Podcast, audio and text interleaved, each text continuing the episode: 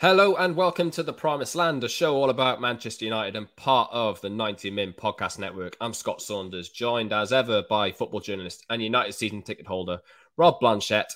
You can subscribe to our show. Just remember, wherever you get your podcasts on Apple, Google, Spotify, etc., etc. And now you can watch us on YouTube twice a week as well, usually Tuesdays and Fridays. Although we will give you a bit of notice if it's on a different day. Uh, this one should be dropping ahead of a a long break for Manchester United. Uh, I don't think they play until the start of April against Leicester at Old Trafford because uh, they've been knocked out of the FA Cup and Liverpool is still in it. So that's the reason for no game this weekend, although we'll look a little bit further forward.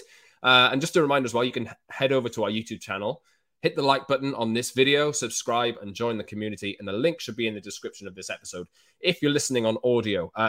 Today's episode is a little bit different. Uh, we've got Rob here, obviously. Uh, how first thing, how are you doing, Rob? And today is a little bit different because we're going to look at rebuilding Manchester United and how the hell you do it.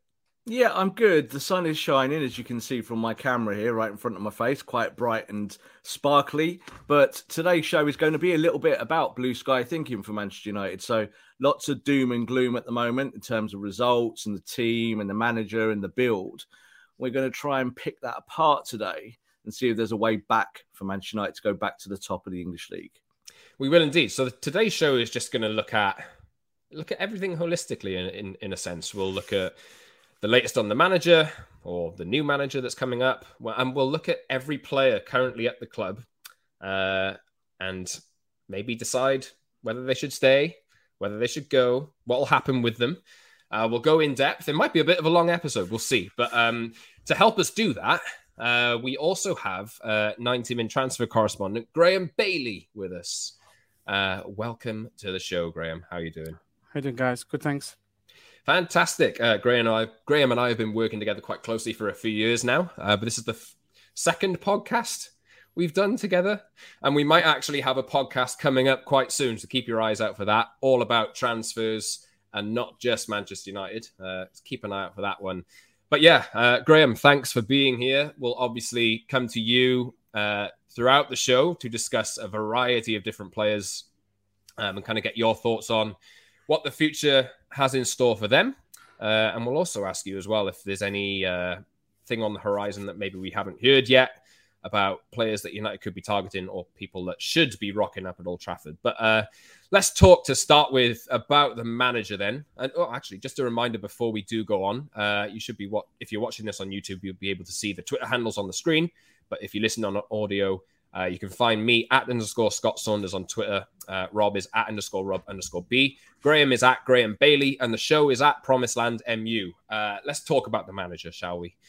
Now, you'd think at this moment in time, Graeme, that given United have about two weeks off and they have nine games left in the Premier League this season and nothing to play for essentially apart from top four, which is mm, maybe a little bit out of reach, but you never know if Arsenal collapse. But let, us be real. Do you actually trust that United will put any kind of form together over the next nine games? I'm not so sure. Uh, United should be looking at new manager options now. So what's the what's the latest as you understand it on the manager search? Yeah, it's been accelerated, hasn't it, since Richard Arnold was made permanent. He he he didn't make make John Murtough go back to the drawing board, but he, he, did ask for him to make sure he's doing his due diligence on everyone to to yeah, not not scrap them, but go back to basics. Let's see who we've got. And the search did come back with Pochettino and Ten Hag as as the main two. They are keeping a watching brief over everyone. We, we've seen these Thomas Tuchel situation come come up where he might be available. If Chelsea go to the wall, if they allow players to leave and might just leave, that isn't going to happen. Obviously, I think any club who's looking for a manager, yeah, go and look at makes. Let's double check that Tuchel isn't available. Double check that he doesn't want to move. So I think they have done that. But in terms of getting him, I don't really see. I don't think Chelsea, from what I'm hearing, are too worried about it. You know, Tuchel's a very low man. He's got two years left on that deal, so I, I wouldn't get too excited by that for his United fans. But it, it's good. It, it gives them a bit of comfort to know they are looking, they are investigating it, and as they should. Luis Enrique, Carlo Ancelotti, they're, they're looking at all avenues, but they do keep coming back to Ten Hag and Pochettino, and they really are making sure to do the homework on these two. And yeah, and we've spoken at length, haven't we, Scott, about this uh, both off air and online. And as if what I'm getting from the club is I think it's 60 40 Ten Hag. I, I think he is Rangnick's man. Rangnick is going to have a say in this. Pochettino. How strong know, a say, Graeme? How, how strong a say do you think? I don't. I think Mert is his own man. I do. I think, but he takes what Rangnick has to say very seriously. And and, and I must admit, I, I, I think Pochettino's the better. I think he should get. I'll lay my cards on the table. I think he is. But I was speaking to someone close to United at the Derby game um, the other week, and, and they were they were the same opinion. However, within the club, someone was saying, and and I didn't really see this until someone said this to me. I, I think I do agree actually that Ten Hag could be special. He could be the new Klopp. He could be the new Guardiola. His ceiling is higher than Pochettino's. So yeah, Pochettino's going to come in. Do, I think he'd do a very good job. Would he win you the title hmm, in a few years? Possibly, but he will have you challenging. I think that's a guarantee from Pochettino. Ten Hag could come could come in and turn you in to the next Liverpool or City. And, and I think that's the that's the quandary that Mertens probably in. Do we? And I think Ten Hag is a bigger gamble than Poch. I really do. And it's a foreigner coming from abroad, um, and the Premier League is hard. But is it that tantalising thing that do we go and get him? Is he the new special one? And I think that's where they are at the moment. And I think it's probably leaning a bit towards him. I do wonder how much his stock has dropped after their very disappointing defeat to Benfica because you know how how can you judge him on the Eredivisie? Can you judge any per player or manager from their form in Holland? It's very difficult, isn't it? But then we see him on the on the European stage and they lose to Benfica at home, which is it's disappointing. Obviously, we saw Pochettino going out to Madrid. There's no disgrace to that, but yeah, it's a really intriguing situation. I still think those two uh, are the main two. It's not to say they've discounted anyone else. They are keep looking at everyone else. You know, the Amorim at Sporting Lisbon. They're looking at him. They're looking at everyone. They really are. But I think these two guys really are the ones who are they're ticking, and they are at the top of this because they're ticking a lot of boxes. These two, they are the way they want to play, the way they bring through young players, and yeah, I think it is one of these two. I really do. Where do you stand on it at the moment, Rob? Uh, as a someone looking at United, uh, do you have a favoured choice as the Champions League eliminations of both Pochettino and Ten Hag over the last week or so? Changed your thinking? Uh, do you think Tuchel is gettable? I mean, I look at United in the way that they have been running in the last nine, ten years and think you're not competent enough to take Tuchel out of Chelsea. I think as it stands, I agree with what Graeme was saying there about Manchester United's stance on the manager is that it is kind of 60-40 towards Ten Hag at the moment. And it's the fact that Ten Hag, if you get Pochettino, you know what you're getting. You're getting maybe the third best manager in the league. But if you want to be third, and you don't want to be second and first, then that's okay. Sit on that. Or you could get a guy that takes you to the next level. Now, I think that there's a real hit or miss factor to Ten Hag and the fact that we just do not know what he can do in England. So, can Manchester United get Thomas Tuchel? Well, looking at what's going on at Chelsea, I think the answer to that at the moment is yes. Because I don't even think it'll be about whether Tuchel wants to stay at Chelsea or not. It's whether Chelsea's new buyers can come in can relieve what will be a, a, big debt there in terms of what Abramovich has put into the football club. He's put in 1.5 billion over that 10, 12 year period. And are you going to be able to hold this manager and give him a new contract? So all of these things are very up in the air. And then you've got to understand if Tuchel wants to still be associated with Chelsea. So at the moment, the answer is yes. There's no kind of smoke there. It's just to see what happens in the future.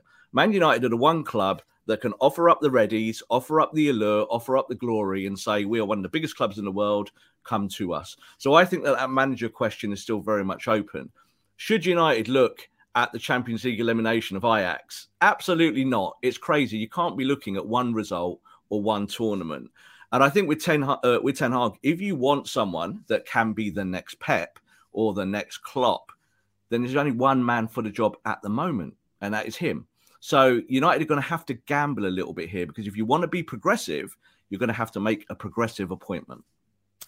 We'll see how it goes. I mean, the Tuchel uh, speculation has ramped up since Jamie Carragher basically wrote a piece suggesting that they should go for him. It does make a lot of sense, but I just think there's a there's too many things there for it to happen. From from my perspective, I mean, a United are going to need a manager in place as soon as they're probably going to need to know the identity the identity of their next manager in the next month, I would imagine, in order to get them in for literally the end of this season to start planning, or even earlier if possible, if that person is uh, currently unemployed or whatever. But you know, it does look like it'll be Pochettino or Ten Hag, and Tuchel could go into the Champions League final. Like Chelsea did it last season, and do you wait that long to risk, you know, pulling him out at the end of the season? Then you lose a month or whatever when you're trying to plan for the next stage. Plus, there's lots of different managers with lots of different philosophies that are on the short list, and it does seem like, you know, people get linked with uh, the this position.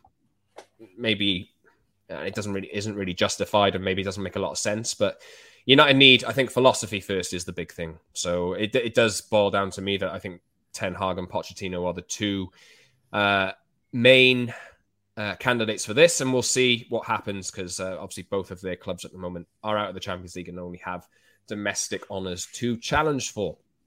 Uh, throughout today's show, we will look at uh, each and every player in United's team, and I'll probably start that section now. We'll start with goalkeepers and defenders We'll talk about the contract situations. We'll talk about whether they're a good fit for United. Uh, breeze past some players and talk in depth on some others. And I, I think, uh, and we'll get into it from a, you know, perspective of, of a journalist and people who in in the know of the situation, and from a fan perspective as well. So you've got a mix of everything here.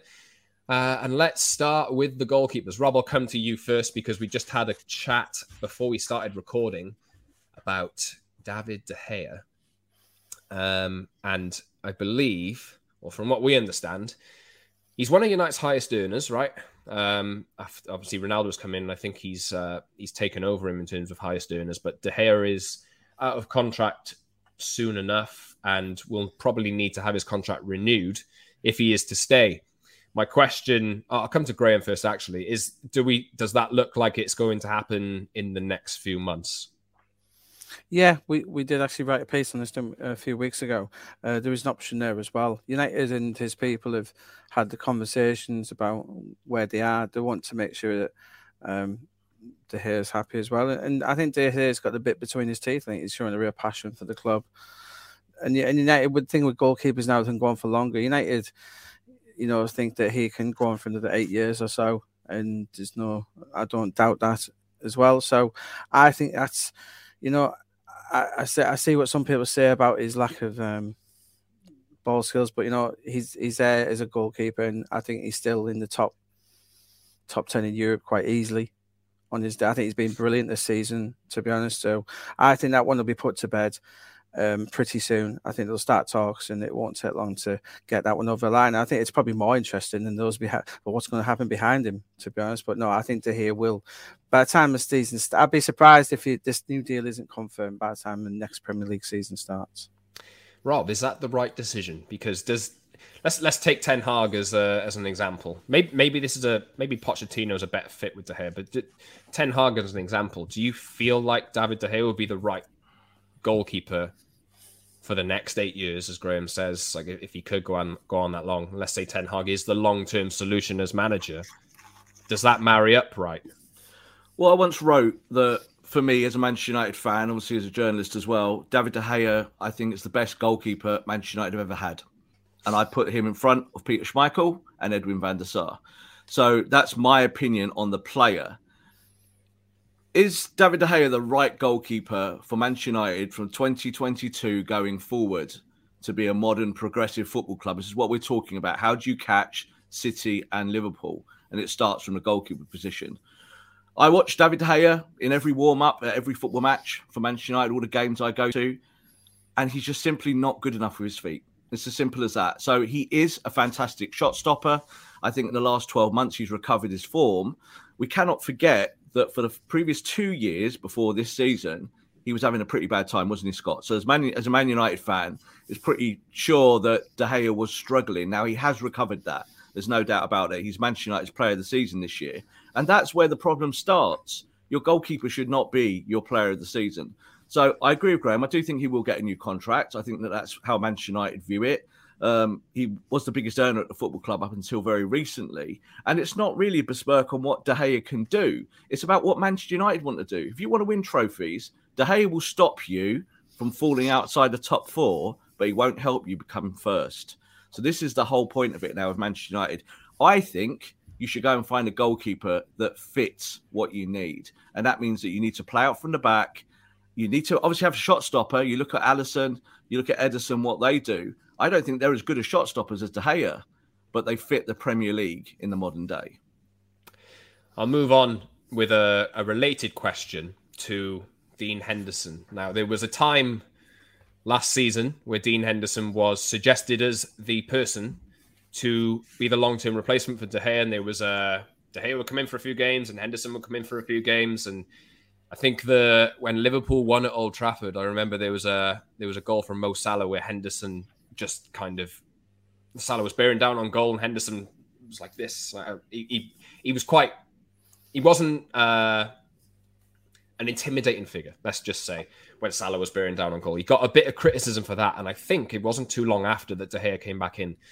So the optimism was like Dean Henderson. I think is among the highest paid goalkeepers in the Premier League. He was he's given a new contract.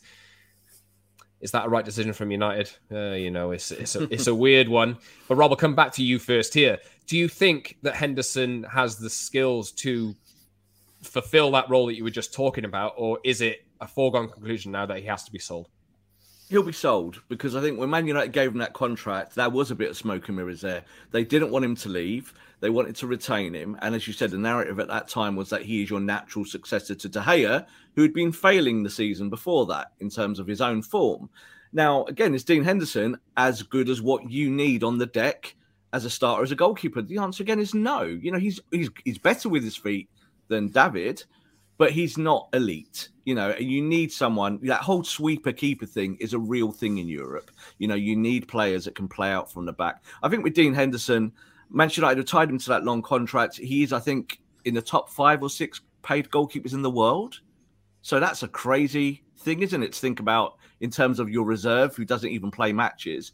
And Manchester United will need to sell him. So you sell him, you fund him, and you go and get at least a goalkeeper, I think, that can do different things to David De Gea and can be that sweeper keeper when you need it. Uh, oh God, I just I just did a very cringy face when you said that line, Rob, about the the earnings. Uh, in case you are listening on audio, uh, but my God, some weird decisions in the past over contracts and this kind of thing, and I think United have to sell Dean Henderson. Uh, so, Graeme, I'll come to you. What's the? I think he's been. There's a bit of interest from Newcastle. There's been a lot, a lot of other clubs uh, who've registered interest over the last year.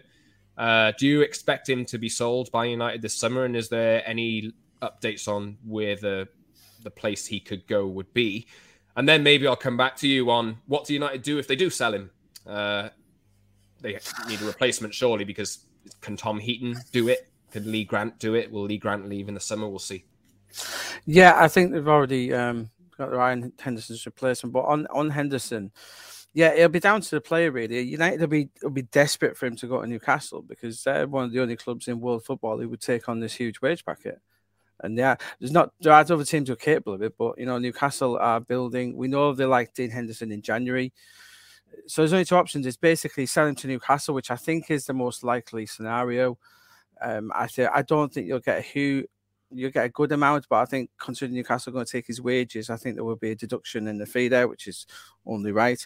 If he wasn't to reject Newcastle, I think a, a long term loan would be the option, uh, an 18 month loan, and and I wouldn't rule out Scottish champions Rangers there. They've looked at him before, and and so yeah, you're looking at either a long term loan where do you send him out for 18 months? Do you look at it like a Courtois, Courtois situation? But you know, he's not in the same bracket as that, and, and then bring him back later on for De Gea in two years. So that is an option they've got. But unlikely, yeah. Newcastle are leading the chase. They want him. Newcastle, it seems, want an English backbone and and yeah, he'll go, he'll go in there. It's arguably he doesn't. He's not really a massive improvement on Dubravka for me, but uh, and and the linked to Bernd Leno, who I think the Arsenal reserve, I think is probably better than Henderson. But he's he's a young English goalkeeper. You sign Henderson, he could be in goal for ten years. So I think it's a sensible um, signing for Newcastle. You can see why United did it. He, he looked good at Sheffield United but he hasn't quite lived up to that. And um, yeah, in terms of his replacement, um, I think they could be looking very close to home, United, in the shape of uh, um, Sam Johnstone, who I think that is um, that's one which um, yeah we did a story a couple of weeks ago, so it's accelerated quicker than I thought, and I think they're quite. It was, a, it was a, it was a long, actually quite a while back, wasn't it? Oh, I, I, lose, I, lose, I lose track now. January seems to go on for three years, so it was a it was a long one. But yeah, um, and that, to be fair, you guys have probably seen more of Sam Johnstone in his career than I have, or you might not have, because I know he's played a lot of games. Not many came at United, but yeah, he's. A, I, I like Johnstone. I, I I'll be honest, I think he is a better keeper than Henderson. Not not a lot in it, but I think he is. He's an England national, twenty nine. I think he is um, a high class backup, which I think you do need. Yes, indeed. We'll see. Uh, but if Henderson does go, and I think the preferred option, Rob, would be to sell rather than loan out, right? He wants to leave the football club. Yeah, There's no doubt about it. He's not. He's not going out on loan again. I think the thing is, is that he's done that with Man United, and Manchester United made him certain promises six months ago, obviously under Ole Gunnar Solskjaer's tenure, uh, and the succession plan for him to take over from David De Gea is now in the bin. So I think for for him, there will there won't be a long term loan. He needs to go and play games his ambition is to be England's number one. And I think it's a realistic ambition. I think when you look at the goalkeepers around him, um, uh, Dean Henderson at the top of his game, playing every week in the spotlight, could very well be England's number one at the next World Cup. Now, that seems like a bit of a jump, but he could be. He's that good. So I think you see what Ramsdale's done at Arsenal when he moved there to show that you can showcase yourself in six months and jump right up the pecking order. And I think Dean Henderson is of that caliber. It's certainly an open spot that England uh, goalkeeping position, given the form Jordan Hen- uh, Jordan Henderson, Jordan Pickford has shown, and given Everton a teetering on the relegation line at the moment. Uh, we'll see how that goes in the next few weeks under Frank Lampard. But Ramsdale at Arsenal has obviously staked a claim, but Gareth Southgate's been a little bit reluctant to kind of make the change. But uh, Henderson he has a chance. So if he can get a move and then have four months or so of solid form, you never know. Uh, so yes, I think we'd expect to see Dean Henderson leave the club in the summer. And if, if Sam Johnstone does come in to replace him, it seems like a logical move. Is the logical move though renewing David De Gea's contract on the kind of money he's on uh, for a longer period of time? We'll see. But let's move on to defenders, and I'll go through the centre backs first off. Uh, I think it's pretty nailed on that Rafa Varane stays, right? Rob? For now. let's let's see how he feels next year not playing Champions League football. I think that is uh, that's going to be a big question for him long term. But yeah, he's he's very much committed to Manchester United as it stands. Uh, and I would probably, although we've I think we've reported on this in the past, Graeme, about Victor Lindelof potentially being available Although I wouldn't active, I wouldn't put him on the list of players I'd expect to leave straight away. No, not at all. It's quite a few. I think it's the case. This whole squad. There's, there's the players who United would like to leave is quite extensive the players who will leave is a lot smaller, and that, that's the problem. You know, it's not like I think a lot of fans do think we're playing a game of FIFA or Football Manager where you list a player, get him out, it's quite a quick process. Uh, Graeme, I, have tried Football Manager lately, and it's very difficult to actually offload some of these players. yeah, it's, it's, it's a, lot more, a lot, yeah, a lot, a lot more realistic because you do get the feedback, don't you, Scott, saying, yeah, they don't think they can match his wages, and I'm sure United get a lot of these emails saying, yeah, we would love him, and and we've seen with with the Maticises and Bailly's and Lindelofs of this world. There's a lot of Premier League teams would snap your hands off Lindelof.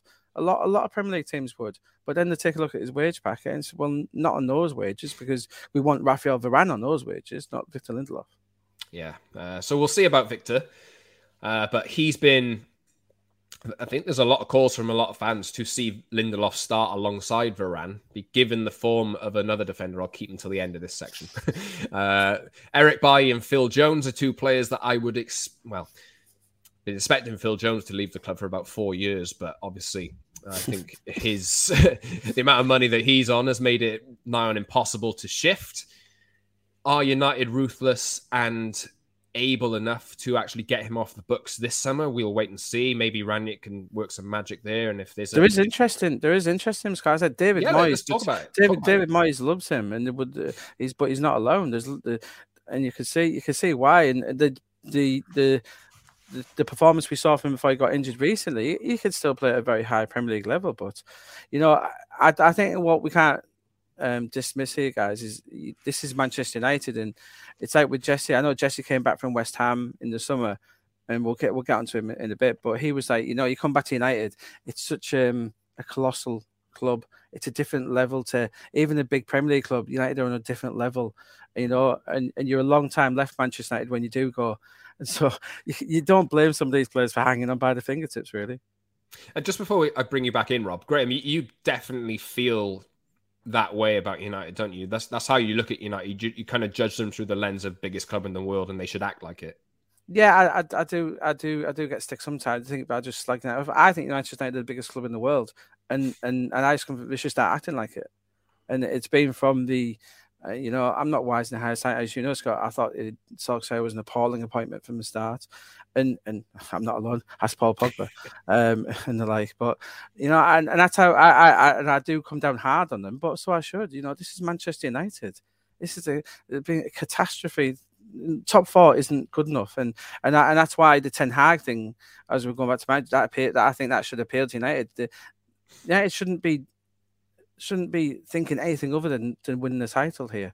You know, we joked about, didn't we, when Fergie joked about the noisy neighbours. See, he didn't think within ten years it would be the complete 180 degree turn. And and so yeah, you're right. So that's why I come out. I do seem a bit come down a bit hard on United at times, but I see them as the biggest club in the world. So that's why I do that maybe there should be more of that attitude within the club. Uh, but Rob, uh, Phil Jones, Eric Bailly, in an ideal world, they both leave. And I think they will. I think Phil Jones didn't leave in this last window because of Manchester United. So there was a market for him. There were clubs in for him. And United decided that it wasn't the right time to sell or they weren't going to get their price. Um, Phil Jones himself stayed at the football club because he is on a very, very good wage and he loves Manchester United. He wants to stay in the Northwest. So that was why he stayed at the football club. But you're right, there needs to be some kind of clear out here. And again, you need to look at players that don't help you. So United have got a, surplus of players, a complete excess in the squad of players who are not anywhere near the first team. And this is why we talk about, you know, so Bailly, Jones, even Lindelof to an extent – they're not really automatic starters. I think Lindelof, there's an argument for him over Maguire. But I think going forward, it's about how do you get these people off the books. It's not a case of whether Man United want them or don't want them. It's how you sell them to the marketplace. It's how the market views them as an asset. So United got lots of good players, players that, that other clubs certainly inquire about all the time. But it's whether United can shift that part of the squad out so they can bring new players in. Uh, Graeme, on Eric Bailly, uh, do we feel as though, let's say, for example, a Pau Torres ends up leaving Villarreal in the summer? Would he make a logical replacement there? Is that a realistic possibility? Yeah, it's Pau Torres, very interesting name, a, player who um, United have done a lot of homework on. He was their first choice um, to come in before Varane last summer. Obviously, Varane came about um, and they had to do that. I still think Pau Torres is very much one of three or four on United's list um, to come. Do you think that could still happen? Yeah, very much so. I say, I from from what I'm hearing, Pau Torres is up there along with a Max Kilman, Manuel Akanji. I think those three, I would keep a very close eye on. I think they're logical. Yes, they are in for Antonio Rudiger. He's a bit like I think Rudiger. I'd, I'd liken it to the Varane situation. Yeah, if we if we don't throw a hat into the ring, we won't get him. And it was the same with Varane last summer, where we're hearing he's available. Let's go for him. If we get him, great. If we don't, we've made an effort. I think Rudiger's very similar to that. Um, so you may end up getting Rudiger, you may not. But those other three are the ones you're really doing your homework on. Uh, and Pau Torres, yeah, he's had a he's had a fantastic season again for Villarreal, and we know the scouting staff. We said this two years ago. So the scouting staff love him. He, he's he's a very good player, and he's calm, collected. And I think him next to Varane is quite tantalising. I think I like I like Max Kilman, but I think there's a bigger upside to Torres. I think he could he could emerge as one of Europe's best defenders. So again, I think um, I keep an eye on Pau Torres. I think United love him, and if if Rudiger doesn't come in, I think he would be very close to the top of our list for players to come in in centre half. Let's talk about one player we have to always keep an eye on: Harry Maguire. Rob, it's unmissable. Uh, club captain, eighty million pound signing. Uh, he's been there, what, three, is it three years now? 20 oh, I, I, can't remember exactly. Seems like 10 years scott doesn't oh, it honestly, see, i can say see, like both, your, see both your faces seems like 10 years. It's been a long time. Uh, i was quite defensive of, of maguire for a long time in terms of he has no control over the transfer fee. He has no control over the status he's been flung into. But at the same time with that that armband looks like it's weighing heavy on him and it's he, is he lacking confidence at the moment? Is he just not good enough? I think Rob, we spoke about this on a show the other day, but let's talk again about Harry Maguire. What do you think is the right move for him? I've defended Harry Maguire countless times since he came to Manchester United. I think some of the flack that he got in the early days was not justified. But I do think we are seeing what Harry Maguire's ceiling is as a footballer now. So Manchester United are in a bit of a crisis. How do you get out of that? You get your senior players to rally round to find a way to move forward. And what you're seeing is that senior players are actually hindering Man United. So the captain is certainly one of those names. I was saying this to we were just saying there about Maguire and talking about him. I feel like he owns about five percent of my brain at the moment because it's a constant revolving conversation with everyone I talk to about Harry Maguire, about whether he's good enough or not. And really, it doesn't matter, does it? What matters is looking at the league table and what's going on at Manchester United. And this is your leader, this is your captain, this is your skipper, this is your John Terry, this is your Tony Adams, this is your Brian Robson. This is the bloke who's supposed to drag you through the hard times.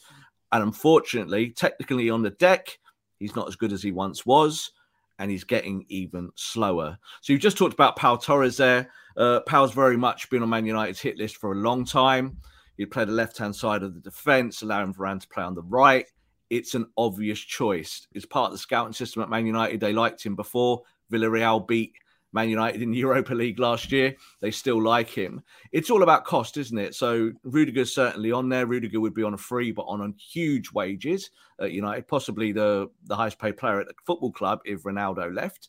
Um, and that's a big commitment for United over a four or five year period. Or do you go and get the young buck, you know, someone who's already established in La Liga?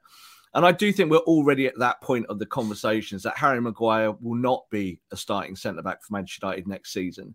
And if he opts to stay, he's going to be sitting on the bench quite a bit and he's not going to be the captain. So I don't think that that's, again, a, a tenable position for Maguire. I think that as England's starting centre back or his aspirations to be that, he will need to be at a football club playing every week, which means Manchester United will sell him.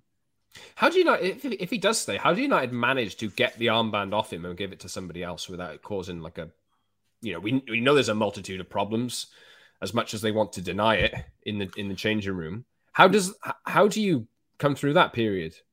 I, I don't think that you make a big deal of it. If you haven't got if you've got a player who doesn't start, you can't be captain. It's just as simple as that. So you can have a figurehead at a team, can't you? So like you know, like when Ashley Young was the captain at Man United, he didn't play every game, but he was kind of the guy, the go-to guy that, that in the dressing room and but one of the most experienced players. exactly. exactly. It was it was done on experience, and that was why United gave him the armband at the time. So he's kind of club captain without being team captain.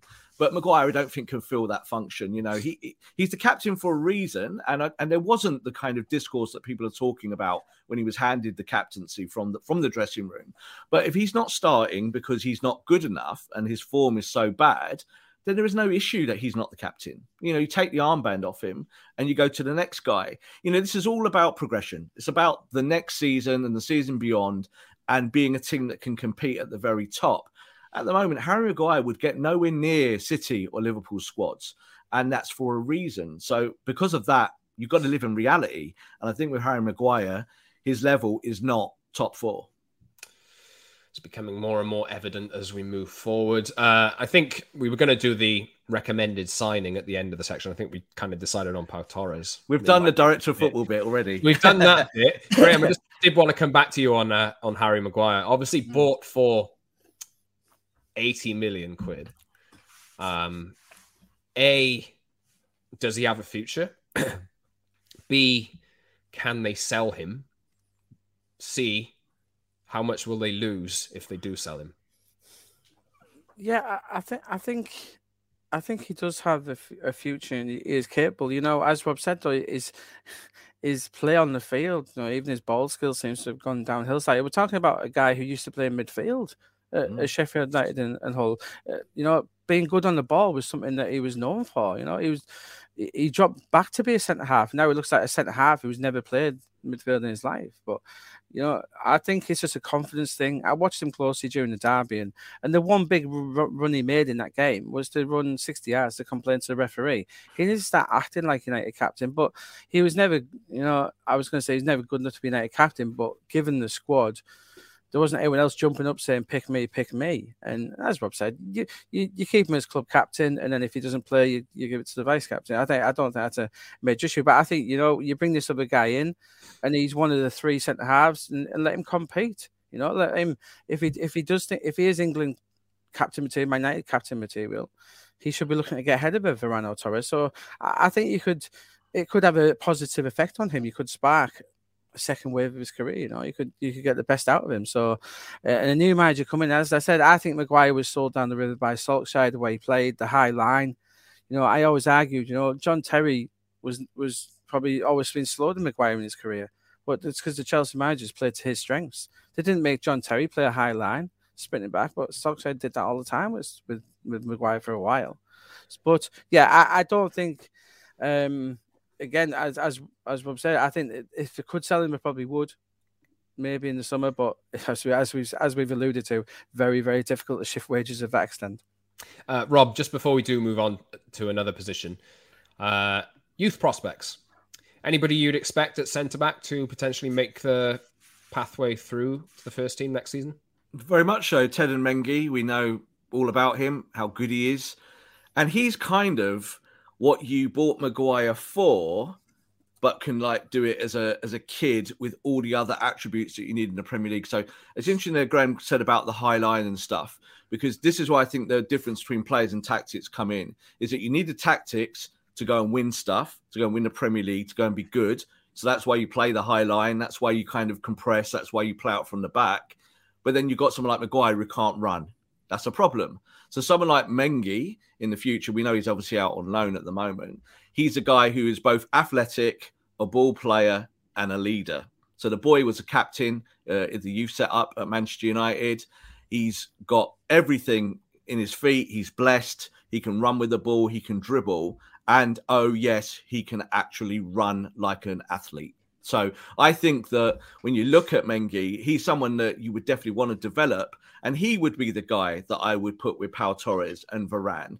I wouldn't bother keeping a slow centre back who wants who has England aspirations on the bench because every time he comes on, what are we going to be saying, Scott?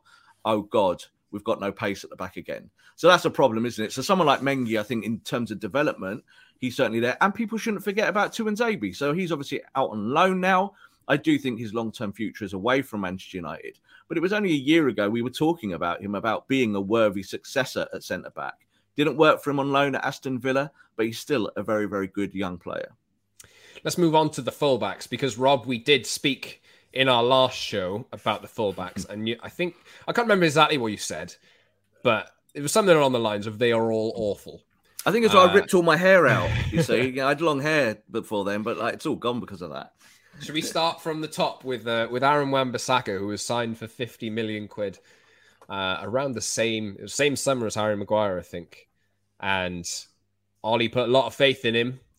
Uh, but since Ralph's come in, he's not really had a look in. Uh, it's been Diogo Dalot who's been favoured for his ability to attack. Wan-Bissaka, a good tackler, um, but is proven to be quite limited with his output. And that's me being nice about it. Graeme, uh, This hasn't worked out, has it? No, uh, it's very poorly researched signing. You know, uh, wasn't he among 804 right backs? I think that's the line. Well, 804 players that they they scouted for this position or whatever. But anyway, yeah, sorry.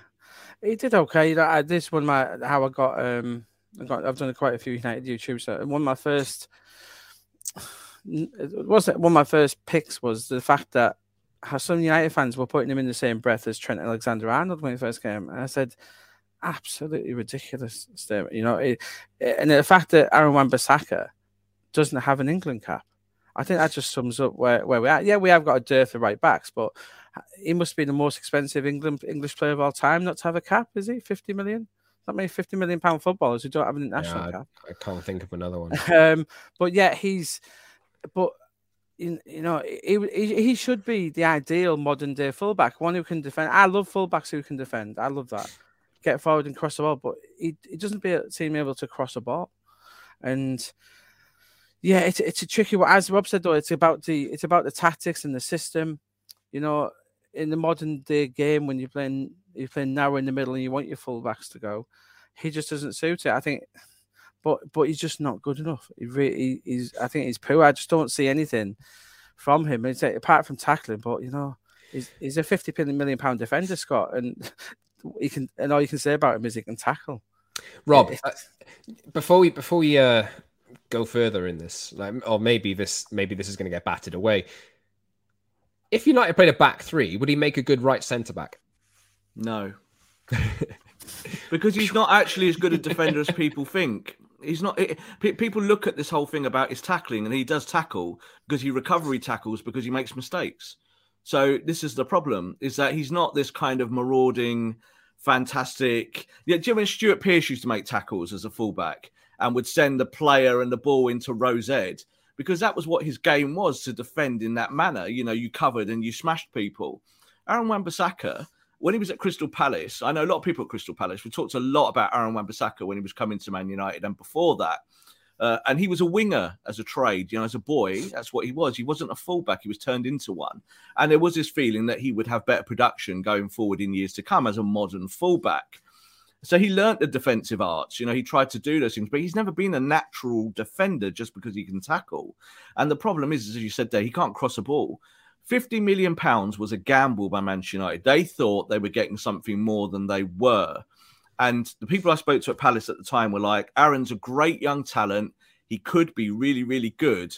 50 million, you can have him. That's what I was told. And and you can see why that is. So I, I think with Aaron, the boy was born three streets from where I was born from. Yeah, you know, he, he's a local lad from where I'm from, and uh, and I still think that it's not over for him. I wouldn't be like, let's sell him immediately. But in terms of development, you need a coach that's going to take him out of his head where he is today and put him somewhere else. Put him somewhere where he can actually play games, play a style of football, and develop him. So it might be a loan move. You might kind of give him a completely brand new plan. But if you sell him, you're going to have such a horrendous loss and he's still only 21, 22. So he's 24 actually. So, oh, is he? So he's put on two years. He's put on two years in the last year. That's how it feels at Man United. So he's 24. But you think about it, he's there is still development. I think in his game, I wouldn't completely. He's not the first player I would sell, and I actually do think that when you look at Dalot and Telles, who've got a lot of upside, people say in terms of going forward, they are also drastically horrible defensively uh, players. So I do think that the modern game for fullbacks 100% tactically. It's about going forward. You need to get goals and assists. You need to be productive on the other end so you can play a 3 5 2. You can push your fullbacks. And fullbacks are wingbacks now. Let's be honest. You know, they're not fullbacks anymore. They don't sit in a flat back four. It's not a thing anymore. So I think that Wan-Bissaka, that's why he's not playing at the moment. But the next coach, you know, I, I think you still need to keep trying to develop him over the next year or two. Otherwise, you're going to make a 40 million pound loss on him and you're probably going to make that kind of loss on several other players as well. So you can't do that across the board. He's contracted until 2024 with an option yeah. for a further year. So yes, he still has some time. Uh, and yeah. no, two years ago he was rated the 10th best fullback in Europe. Two years ago, so it's not actually that long ago, and his form has completely spiraled in the same way that Luke Shaw's form has spiraled. Luke Shaw was the second best fullback in Europe last year. So you can it, it, we can think about these things now because Man United are terrible, but they do need to strengthen that position because they need options. Uh, is it maybe it's a point to make throughout the show that these United players are do or do look most of them do look completely bereft of confidence and are therefore not playing at their very highest potential. Uh, but let's talk about Luke Shaw. Uh, I'm going to switch over to the left because uh, we just spoke about him started for England in the Euro final, scored after about three minutes, looked on top of the world, uh, had a great season. Some people were saying he's better than Andy Robertson. And this season is just not, you know, he's just one of the many victims of United's fall. So United have, uh, well, he's been, he's had a long journey, Luke Shaw. I think he was signed by Van Gaal, wasn't he? Uh, Mourinho obviously called him out and essentially said, I'm doing his thinking for him. Ollie managed to get the best out of him for a time.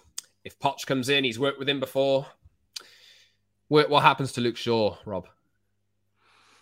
Well, Luke Shaw's got to sign a new contract, first and foremost. So if Man United fans want him out of the football club, they're not going to see that. He's going to sign a new deal.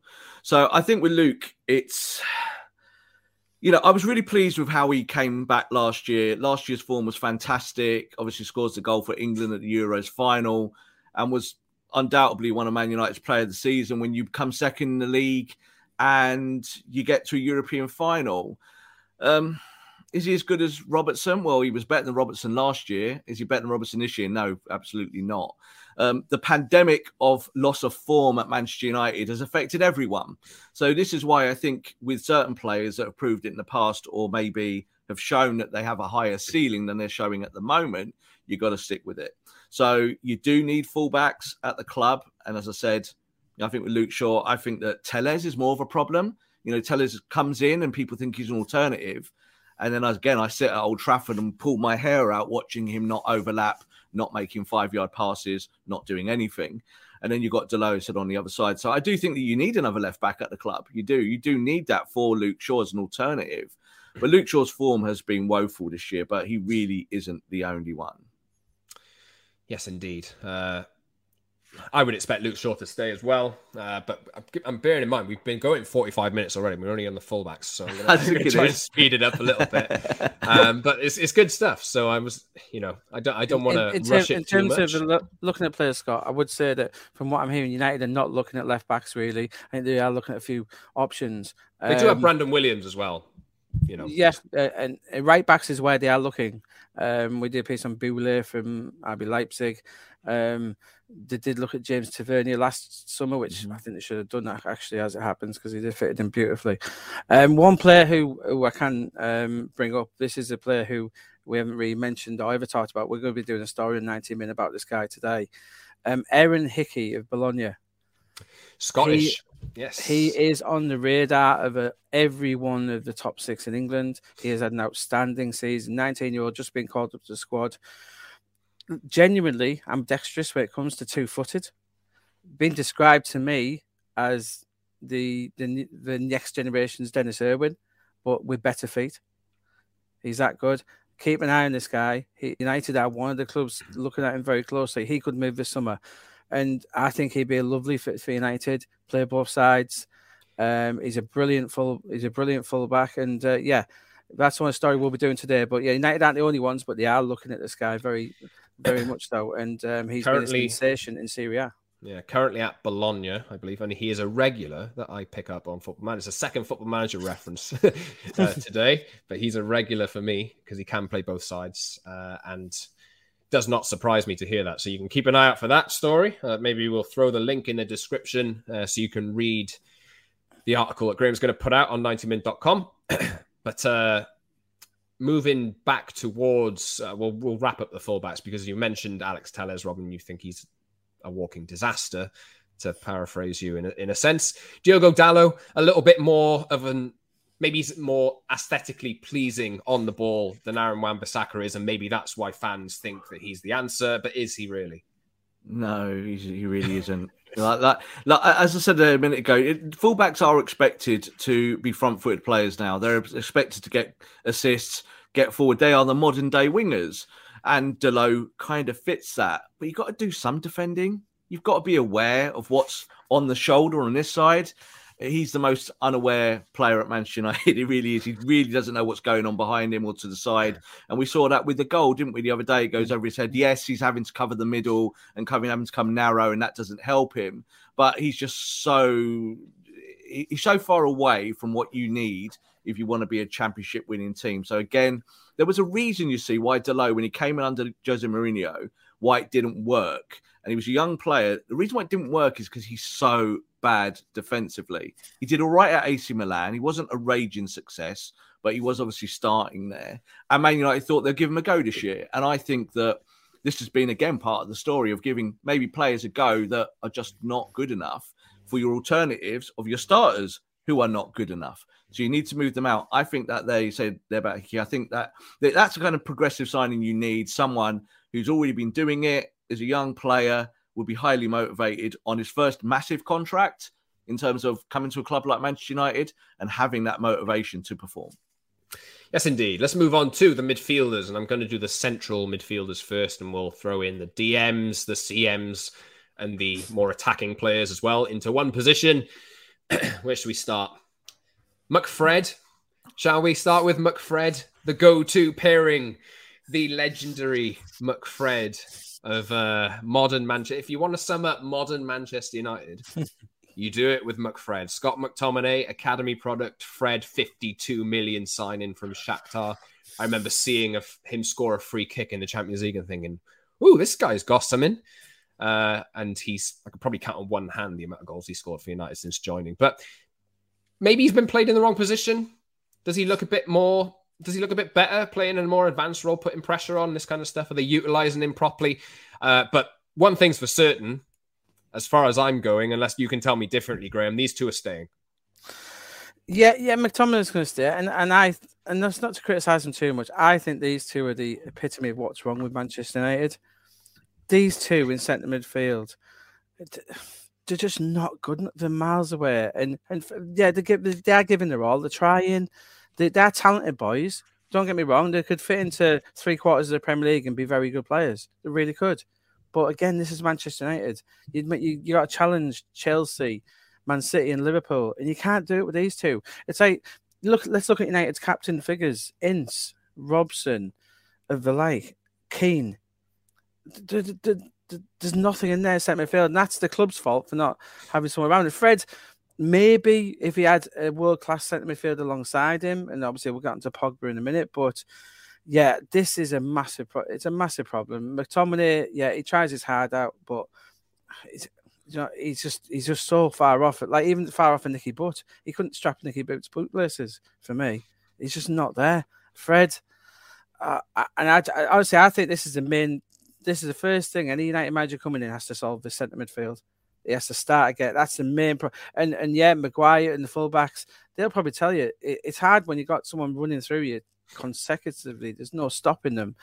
And yeah, I, I don't rate them. And yeah, but they are staying, as you say, as you say, Scott, they are staying. Fred might have a little bit of juice on the content, but he's on a big deal. I, I wouldn't necessarily rule out a Fred departure, depending on what you could bring he's in. He's out of contract next year, Fred. Yeah, so I wouldn't necessarily rule out. And McTominay, you know, and the McTominay is a good option to have. He should be in your squads for the next five, six, He's a squad player, isn't he? But he's playing yeah. every week. Yeah. And I tell you what, he play he plays some fantastic games at centre half for Scotland. He really does in a three.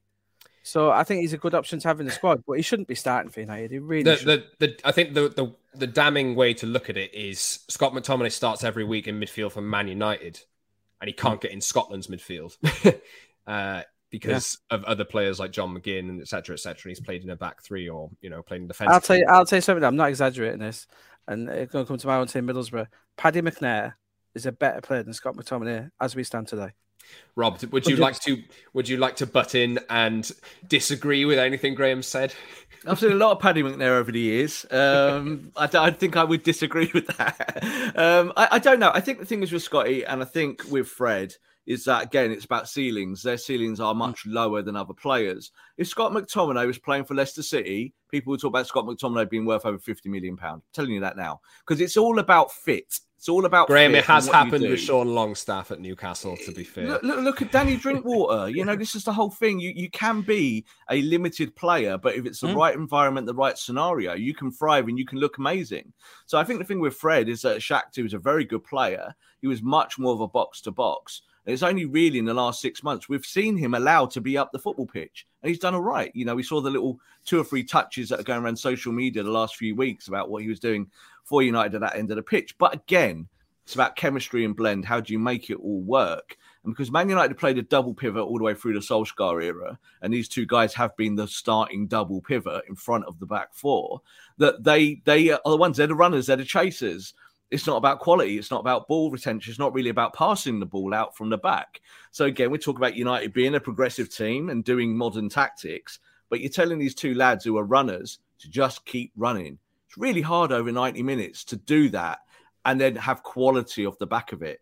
You need a system and a shape that helps those things. You do need defensive minded midfielders, but you do need people who can get the ball up the pitch progressively. So I think that's kind of where this partnership, with McFred falls down because when Fred does play higher up the pitch, you see that he has value. Scott McTominay was brought through our system. He was a forward. He was a finisher. He was a goal scorer. And when he gets the ball on the edge of the box, you actually see that the shaping. He knows how to strike a ball. He knows how to score goals. Last year, he scored nine goals from midfield. And this is a boy who's a defensive midfielder. No. So I think that a lot of this is about position, and about how you play them. I would keep these two at the football club because I think you have to. They can't get rid of everyone. There's so many that you would want to get rid of. But I think when you look at these two, they're not the biggest problem at Man United. But I think as a starting pair, they are they are a problem. You do need that elite central midfielder. Uh, I'll cycle through a couple more that I would expect to stay. Bruno Fernandes. I mean, we can do a section on him, but Rob, we talk about Bruno every week. He's not going to leave, is he? And uh, would you let's let's say an 80 million offer came in for Bruno Fernandes? Would you sell him? It's not going to happen. But do you feel like he's a right? He's he's the right player to keep moving forward. Moving forward, is he the right person to be captain if Harry Maguire loses the captaincy?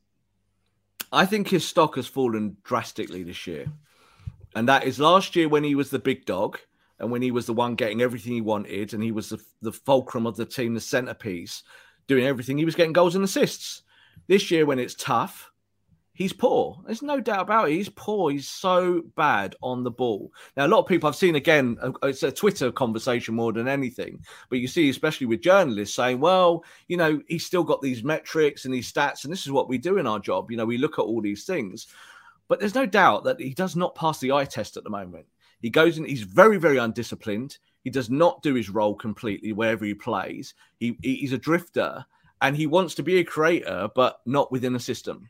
So there's no doubt that the problem for him and Ronaldo this season has been 50% him and 50% Ronaldo. So I think he has to carry that. I do think going forward that if you change your shape and your system a little bit and you have a manager that works it, that Bruno Fernandes will not be a huge problem. He will still be one of your centerpieces of your team. But you're just saying there about selling. If you did get a huge price for him, you know, is he completely essential for Manchester United's future? I don't know anymore. I really don't. I, I don't look at him. I want central midfielders and attacking players that can pass the ball, Scott. Yeah, five yards. I want that. I'm desperate for that. I want to see that. Like you see at Manchester City, you see that that that fluidity from their midfield. And Bruno does not provide that at all. He can make the killer pass, but he doesn't do the simple stuff. And you need someone that can do both. Of course, this was one of the concerns, but I think there was a United were looking at signing Bruno for a long time. They often denied it. And I think a report came out at one point that cited his ability to give the ball away or his lack of pass completion as one of the main concerns and why they held off him. They ended up caving and signing him in the January of uh, 2020, I think it was. All the years are different. Like just, I, I forget with lockdown and this kind of thing. Uh, maybe it's 2019. I can't remember, but you can correct me in the comments. Uh, but, you know, they caved in. He has made a massive difference, but I agree with you, Robin.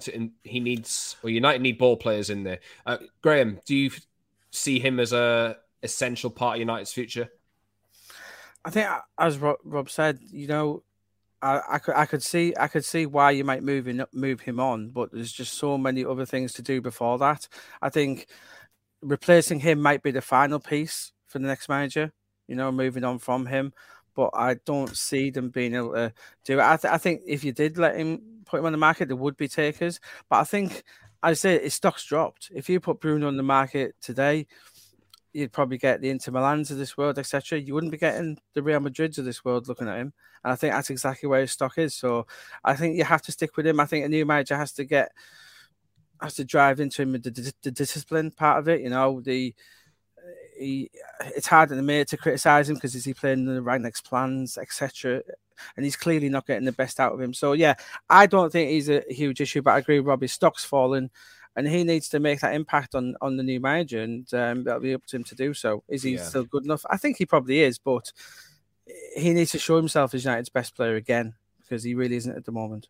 You do look at him and you think, well, I think Mauricio Pochettino wanted him when he was at Spurs. Uh, could he be the Dusan Tadic at Ajax under Erik Ten Hag? Could he fill that mm. role? It's about getting the most out of Bruno again, putting that discipline into him. But we should move on. Uh, Nemanja Matic has a year left on his contract, and we are going through pretty much every player.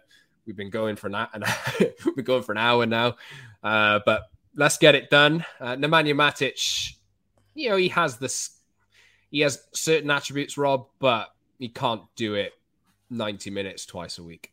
No, he needs to be moved on. It's just you can you can have it in a nutshell. It's a great player in the past, fantastic for Chelsea, did well for Manchester United initially. Too old, not mobile enough, not played badly when he's come into the team.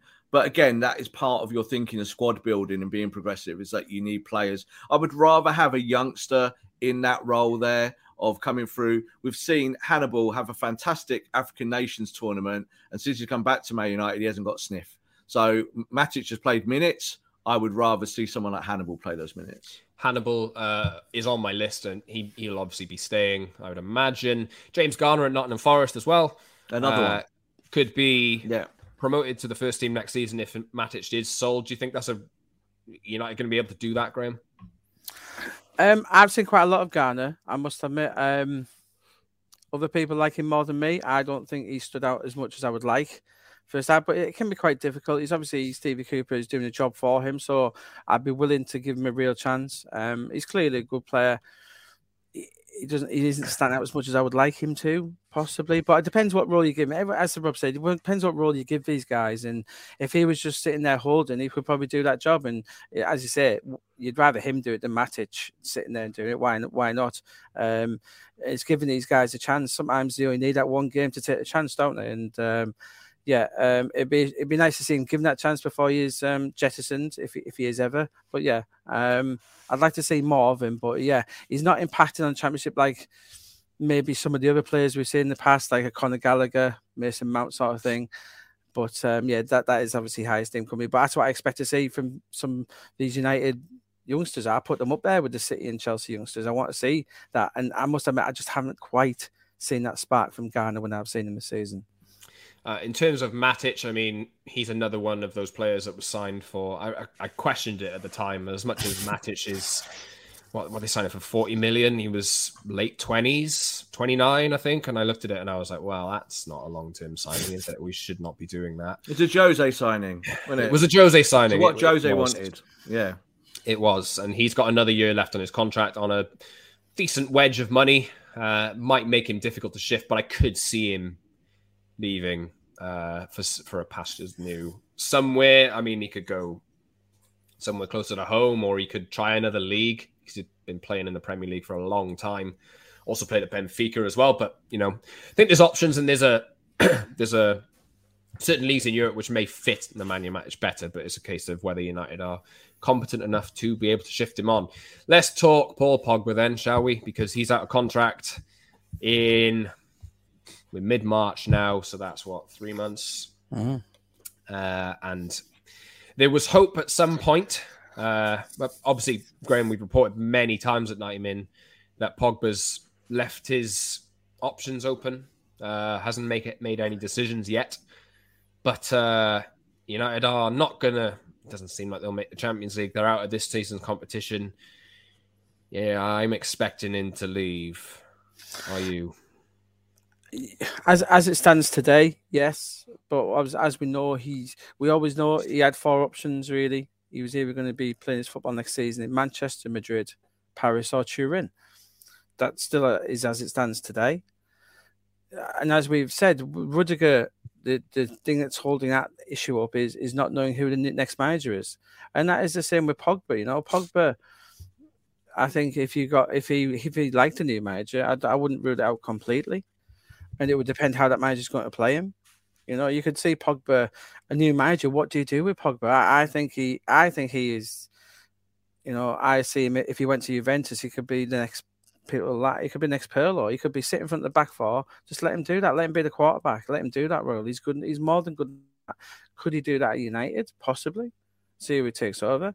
Um, but has I don't think his bridges are completely burnt at Old Trafford, but it, it, it's a, it's a tough one. I, as it stands today, no, I don't see him staying. I think once Mbappe is done, I could see him. I could see him going to Madrid, and it won't be about the money, but just be about the move. If it is purely about the money for him, he probably will go to PSG. But I, I think he's they're, they're the least likely of the four options. I would think United, Madrid, and, and Juve. I think he has different, re- very, very different reasons for each of those destinations, and um, I wouldn't rule out completely yet.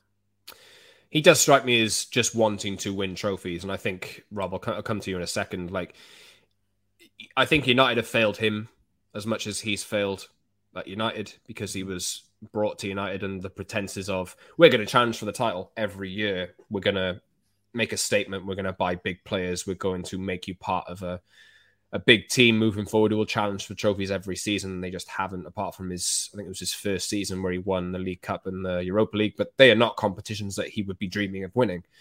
Um, obviously, we're recording this on uh, Thursday, and it's the night after or the day after Pogba revealed uh, to the world that his house was burgled. Um, and, you know, obviously, massively that's a horrible horrible thing for for Pogba's family to experience i mean and uh, just from a personal perspective i mean that, that can't really help you feel settled to stay in manchester because this this this happening to a lot of players in that area hmm. yeah I, I think just to kind of give an overview on the pogba situation i think uh, uh, initially paul pogba said to manchester united near on two years ago 18 months ago that if Manchester United gave him the correct deal, he would stay at Man United. That was the bottom dollar. Manchester United were the people who stalled. Manchester United did not know if they wanted to give Paul Pogba that kind of money. Now, Paul Pogba's roots in the Northwest are much more deeper than people understand. You know, he's almost a bit of a, a Mancunian. He's a Manchester lad. He enjoys being in the area, he enjoys being there. He's got lots of friends. Uh, it, it's, it's part of his network. It's one of the reasons why he came back to United. He felt he had unfinished business kind of family business, as he once said, uh, once described to us.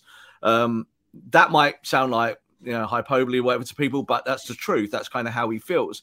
Now he's a family man, and being on the Cheshire Belt is something that appeals to him, and that's why he stayed around. This is why Manchester United have been still a very good option for him.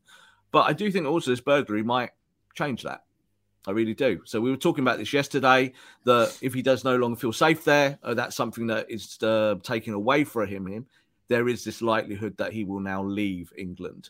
So I think he wants to win trophies. To him, that is exactly everything it means. That he's got all the money in the world. He's going to get a big wage wherever he is. He's going to go to a team that can help him win.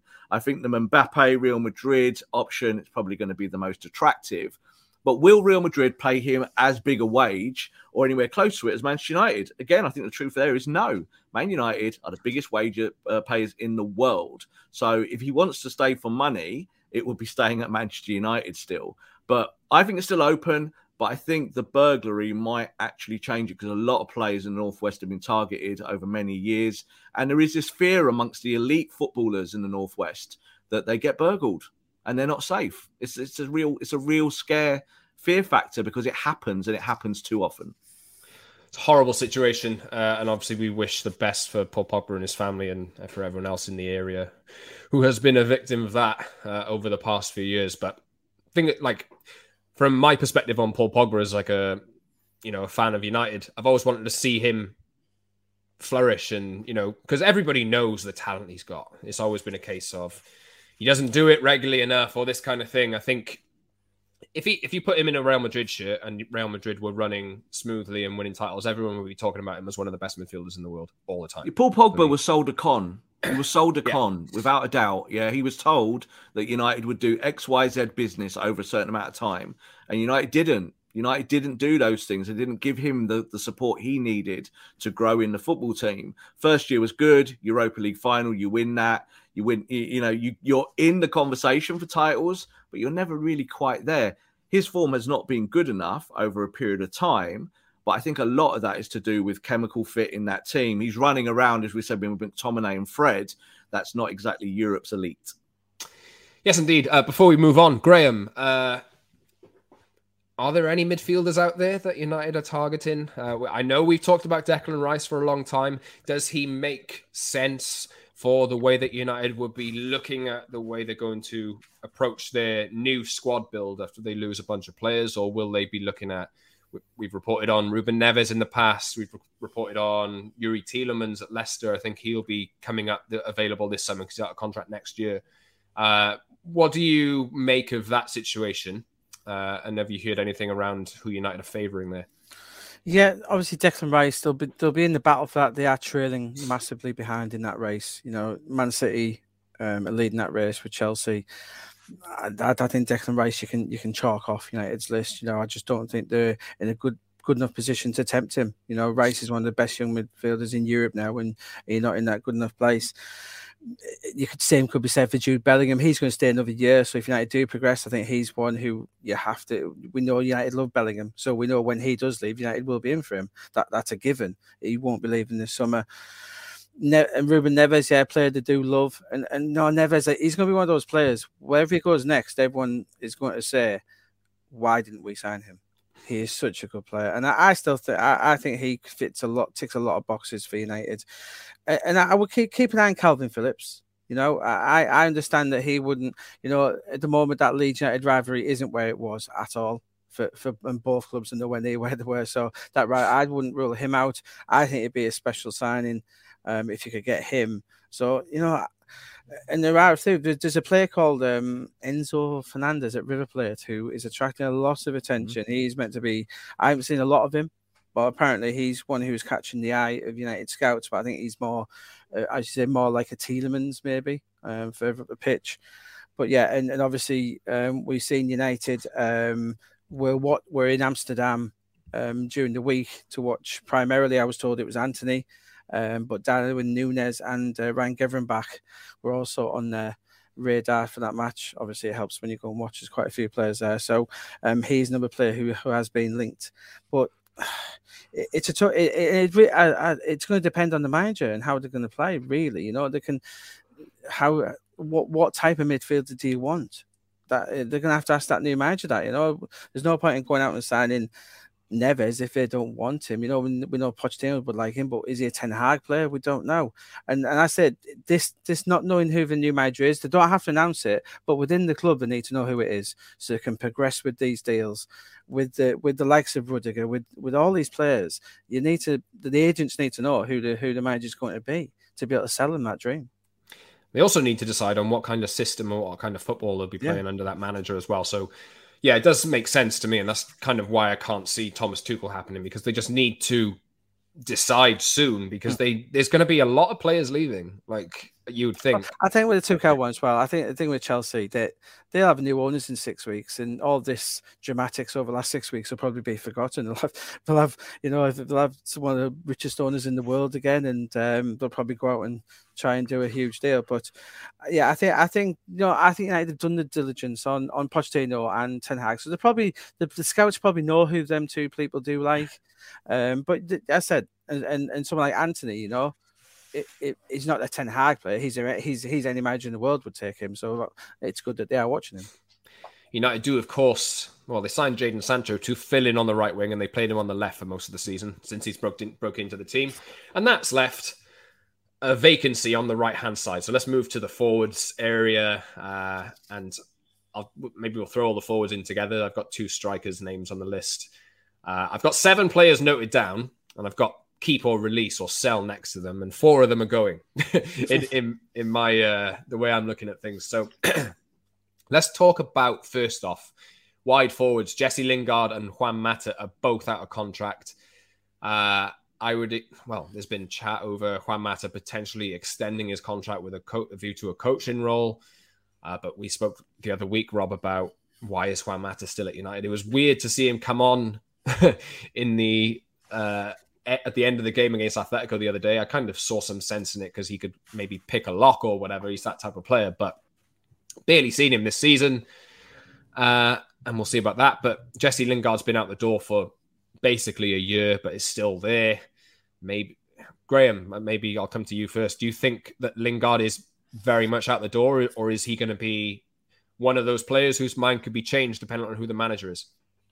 Oh, the, man could be changed. You know, I think Ed Woodward fell out with Lingard and, and his brothers and his agents, um, but that that wouldn't necessarily meant he was definitely leaving. Lingard, Lingard wants to stay United. Let's not beat around the bush. If if Pochettino comes in here and says, Jesse, there's a three year deal. You're going to be a part of my team. You're going to play regularly. You have to fight for that first team place. He could easily stay. He could easily stay. You know, there's a reason he didn't push to move in the summer. He thought under Ole, even though Ole didn't rate him, that's Ole's prerogative. He thought he could get work his way into a team, fight for his place. So yeah, although Lingard, I'd say he's 90% out the door, it will depend on the new manager. If the new manager comes in and says, you know what, I don't want to lose Jesse Lingard, then he will stay. Lingard would love to stay. He really would. And you got you guys know know better than me whether you like him to stay United fans. I think he he, ha- he has quite a lot to offer still, possibly. So I, I wouldn't. I still think it's that five ten percent that he might stay. Depend, uh, depend on the new manager again whether he wants him to stay. Yeah, I mean, we did see what he can do in that form period at West Ham on loan last season. But Rob, as, from the way you're looking at it, is that if it, if a new manager does decide that they would like to keep him, is it the right decision? Uh, Jesse Lingard's leaving Manchester United. He's decided. It's done. Uh, I, I, think the thing is with Jesse is that he loves our club. He loves. He, he really, you know, he would stay at Man United. He would walk through walls and fire and everything that you put in front of him for this football club but it's over because you know he was asked to stay he wanted to stay and it didn't work he's not played you know so uh, uh, i'm thinking about building a championship winning squad Jesse Lingard does not play for Manchester City or Liverpool as it stands. It doesn't matter what he did at West Ham. He was fantastic at West Ham, best player in the Premier League at that moment, where he was there, helped them obviously so much.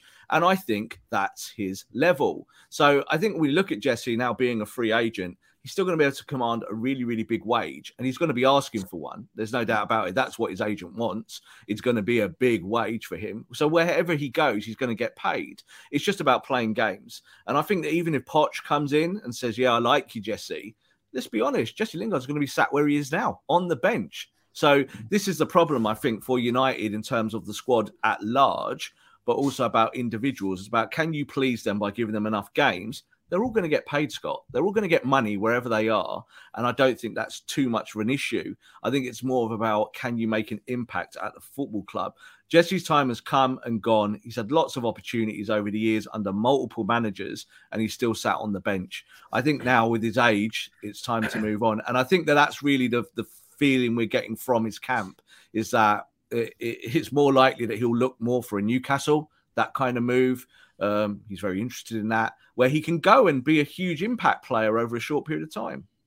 I don't see there being a shortage of options for him, whether that's in the Premier League or he's been linked with moves abroad as well. Abroad as uh, well, definitely. I could see him doing really well abroad. Yeah, there's definitely leagues out there that will suit Diego, him. Diego Simeone likes him. Yeah, I think we yeah. did that. We did a story on that a number of months ago, Graeme, didn't we? I think.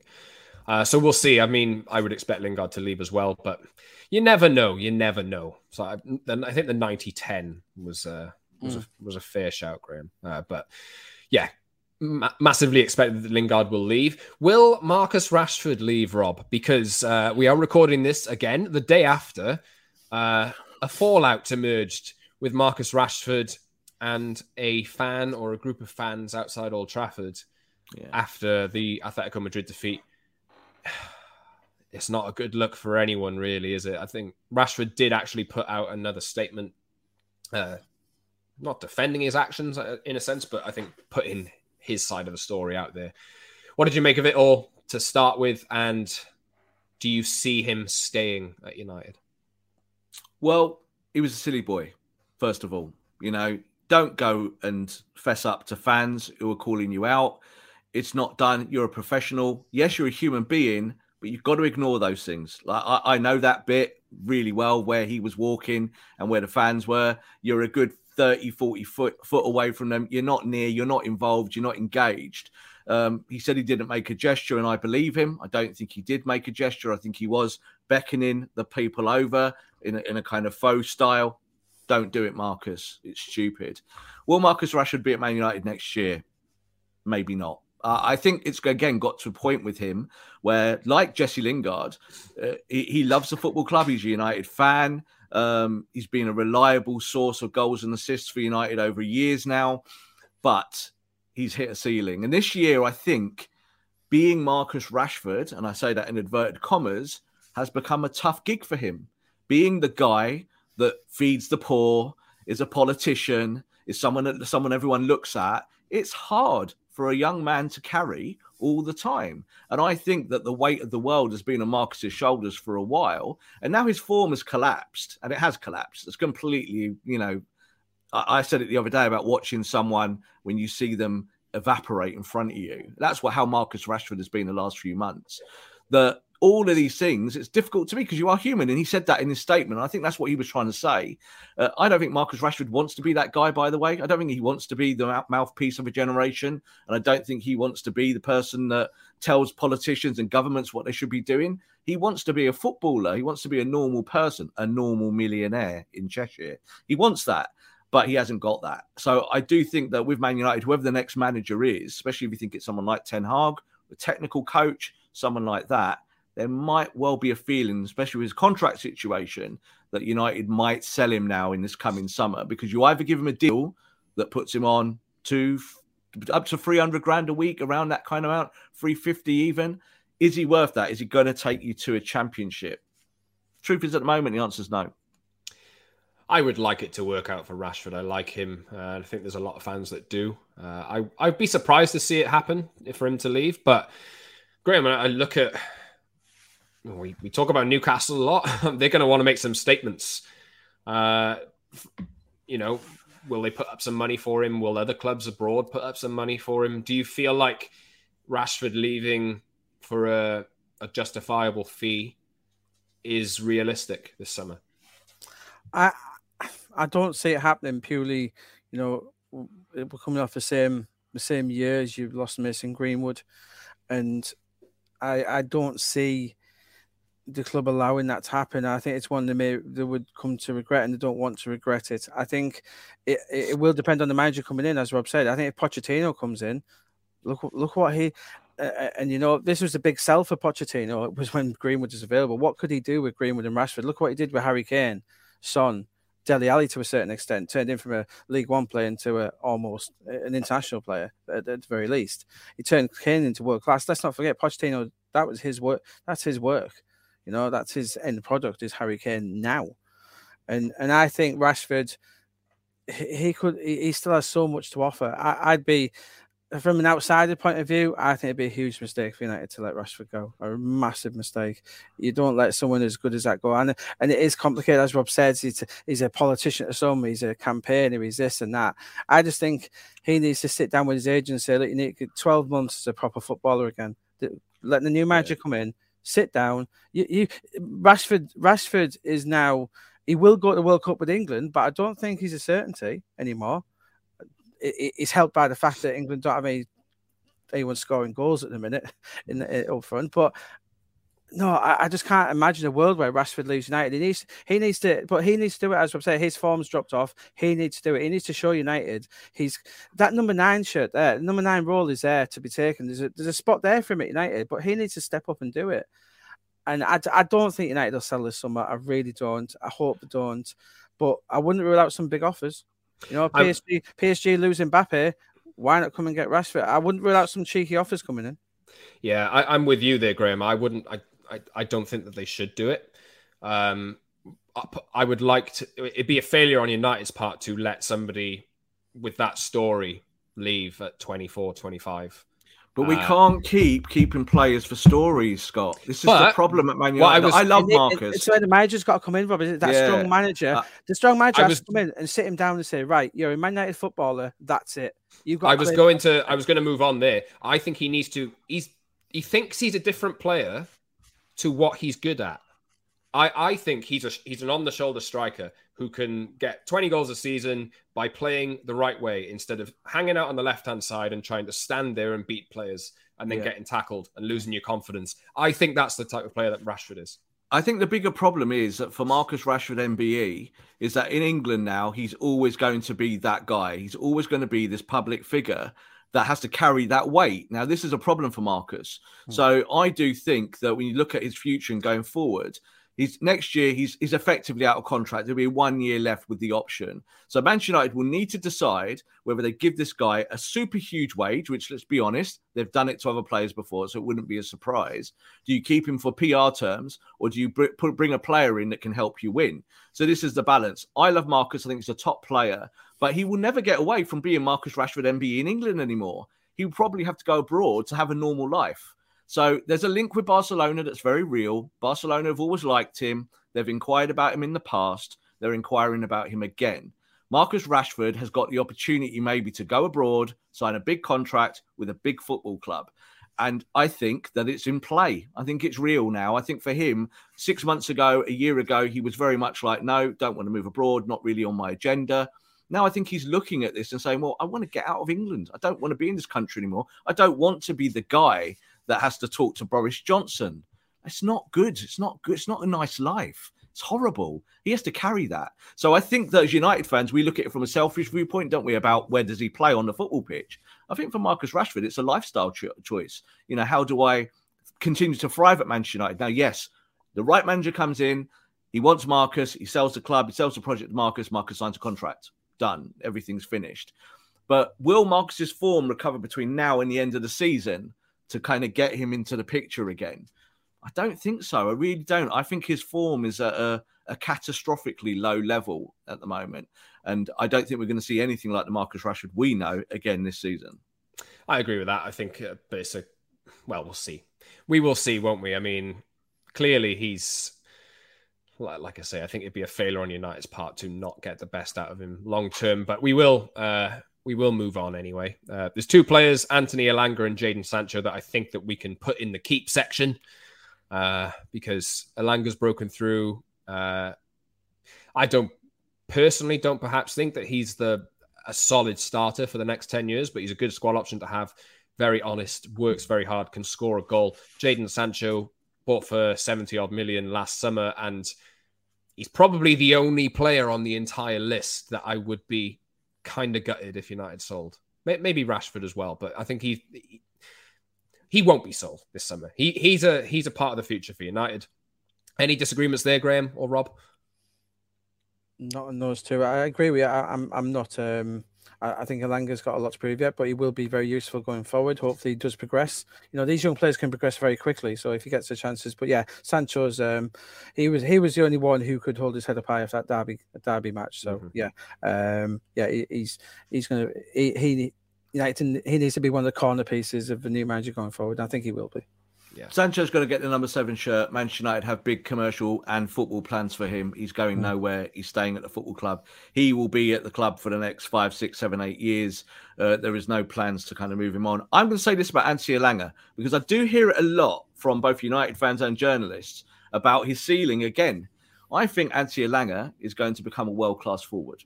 I've watched him since he was a kid. I've seen his development. I've seen how he talks. He tells people, I think I could become the best forward in the world. He believes it. He really does. Now, players normally at that age don't say stuff like that in the confident way that he does. I think he will do the work. And I think he will also show that he's got this finishing ability that people are still doubting at the moment. We saw the finish at Atletico, didn't we, in the first leg of the Champions League? And we've seen it a little bit hit or miss since. He's still a boy, he's still young. But the boy has got an elite mentality. He is a Man United player already up here. And I think there's a huge ceiling for him. I think if he gets the right coaching, he's technically very, very good. Uh, he's a finisher and he can play several positions. He really can. He can do different things. And he is the one reason I think that Man United might sell Rashford is that Elanga's ceiling, I think, is higher than Rashford's in a way, even though we might not feel it. But United see that if they've got this young boy, they can keep him. And we'll talk about some youngsters in a minute, like Garnacho and McNeill, but those two boys as well at 17 and 18 years old, if they become as good as they can be, then United have got a very, very exciting front line. I was going to move on to the number seven part there, Rob, but I sorry to jump in and do all I, that. And no, no, no, it's, it's all right. um, because I think I should come back to Graeme actually, because I know you mentioned Antony earlier, uh, and we have published a piece on that in in the last six weeks to a month, I think, about some interest in Antony, Erik Ten Hag, etc. You know, obviously has worked with him. Any other potential options for that right flank? Do we feel like Jadon Sancho is a left winger now? Is that right flank a problem again? Uh, a, wing, a winger wasn't necessarily high on on you know its agenda, and it's this Mason Greenwood situation, and, and, and you know we're not getting his situation, but I, think United aren't getting enough sympathy in that regard. You know, you strip out a 150 million pound striker from more squads, and and everyone's forgetting for best young striker in Europe, arguably, he's gone. Mm.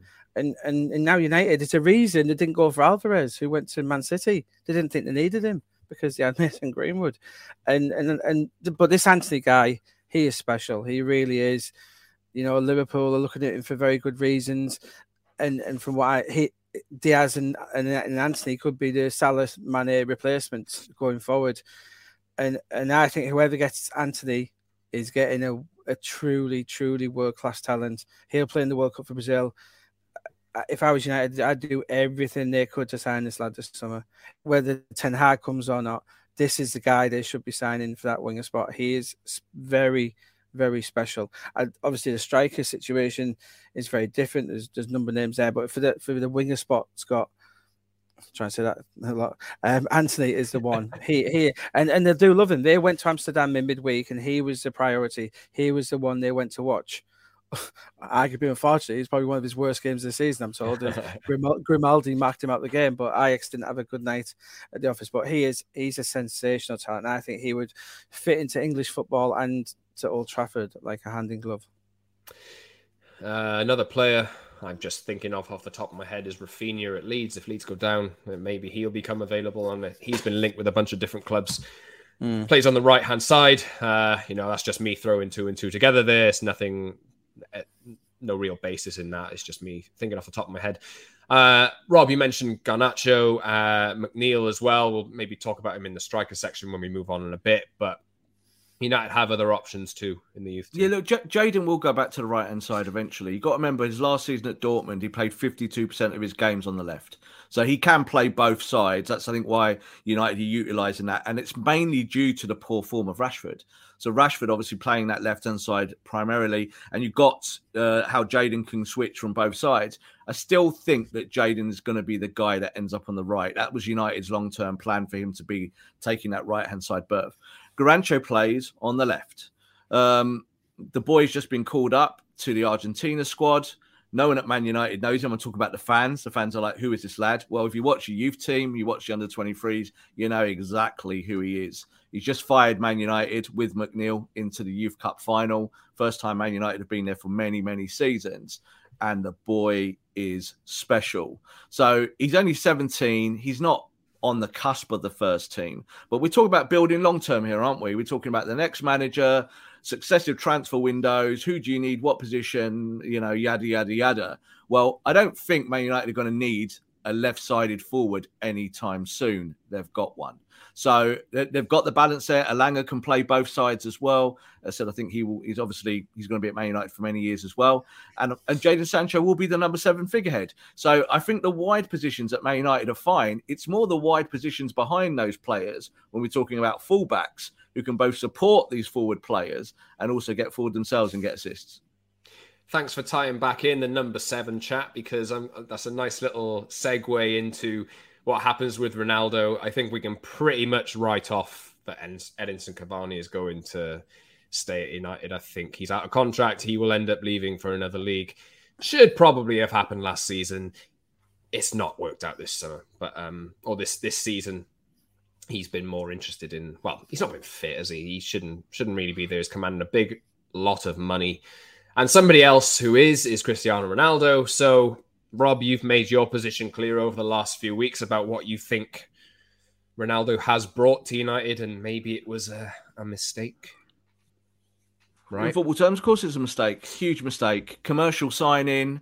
Um, I've watched Cristiano again from when he signed for us first time round, and I feel blessed that all these years I've been able to watch him in the flesh. You know, going back to when he was winning titles for United uh, we were both excited, Scott, weren't we, about him coming back to United and about the potential and was he the missing piece? But the caveat always was he's 37, he's going to start slowing down, and the Premier League is a beast. It's a horrible league to play in, even when you're fully fit and 27 years old.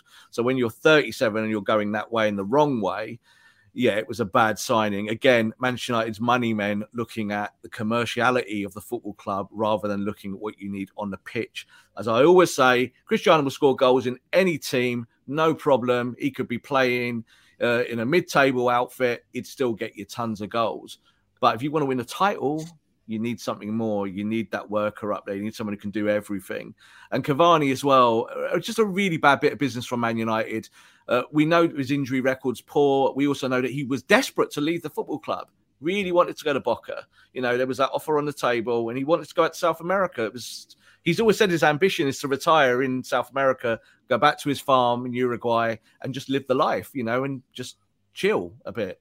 And United offered him a ton of money, and he went, "Oh yeah, I'll hang around for another year." And he's hung around on the treatment table. So, just again, bad business from Manchester United. Uh, Graeme, so Cristiano, do you make it near well i don't say near certain do you make it likely that he'll leave? And what kind of destination can we expect him to go to if he does? Yeah i fully expect him to leave scott. I think from what we're hearing you know psg want him.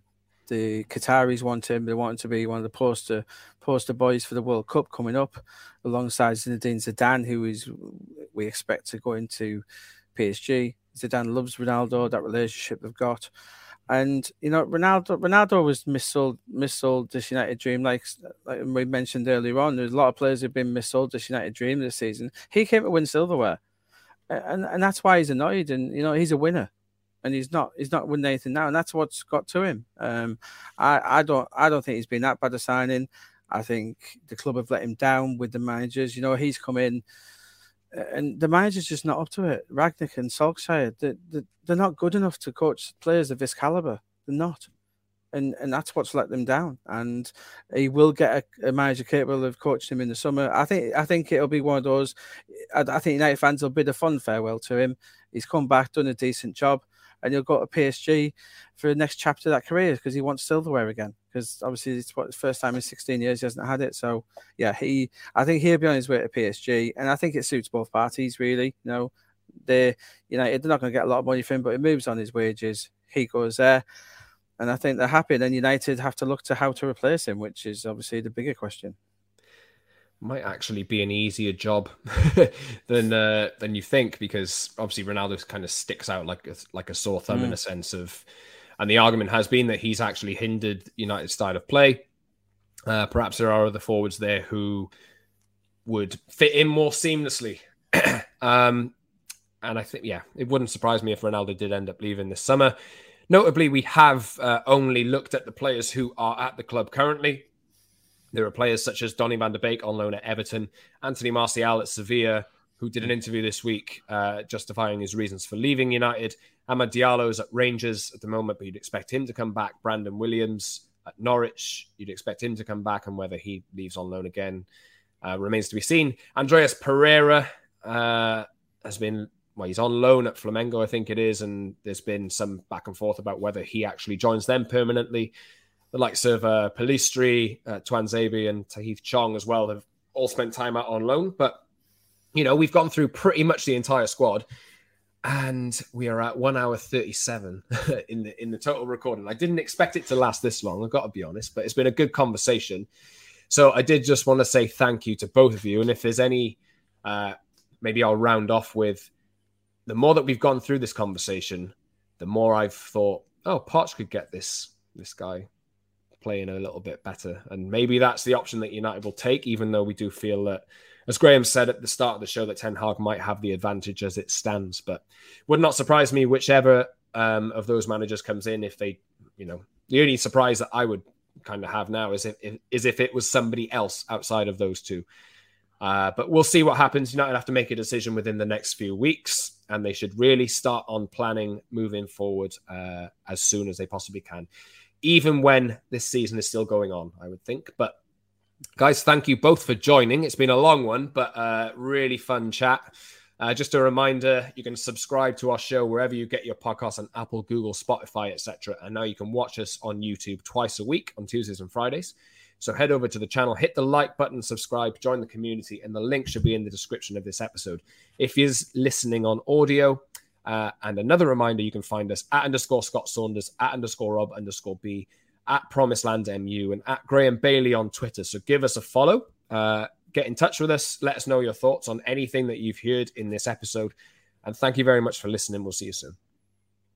BetMGM has an unreal deal for sports fans in Virginia. Turn $5 into $150 instantly when you place your first wager at BetMGM. Simply download the BetMGM app and sign up using code Champion150. Then place a $5 wager on any sport, you'll receive $150 in bonus bets, regardless of your wager's outcome. And if you think the fun stops there, the King of Sportsbooks has plenty of surprises in store. Check out daily promotions, same game parlays, live bets, and so much more. Download the app in Virginia today and get $150 in bonus bets instantly from your first wager only at BetMGM. BetMGM and GameSense remind you to play responsibly. See BetMGM.com for terms. 21 plus only, Virginia only. New customer offer, subject to eligibility requirements. Rewards are non withdrawable bonus bets that expire in seven days. Please gamble responsibly. Gambling problem? Call 1 800 Gambler. Promotional offer not available in Washington, D.C.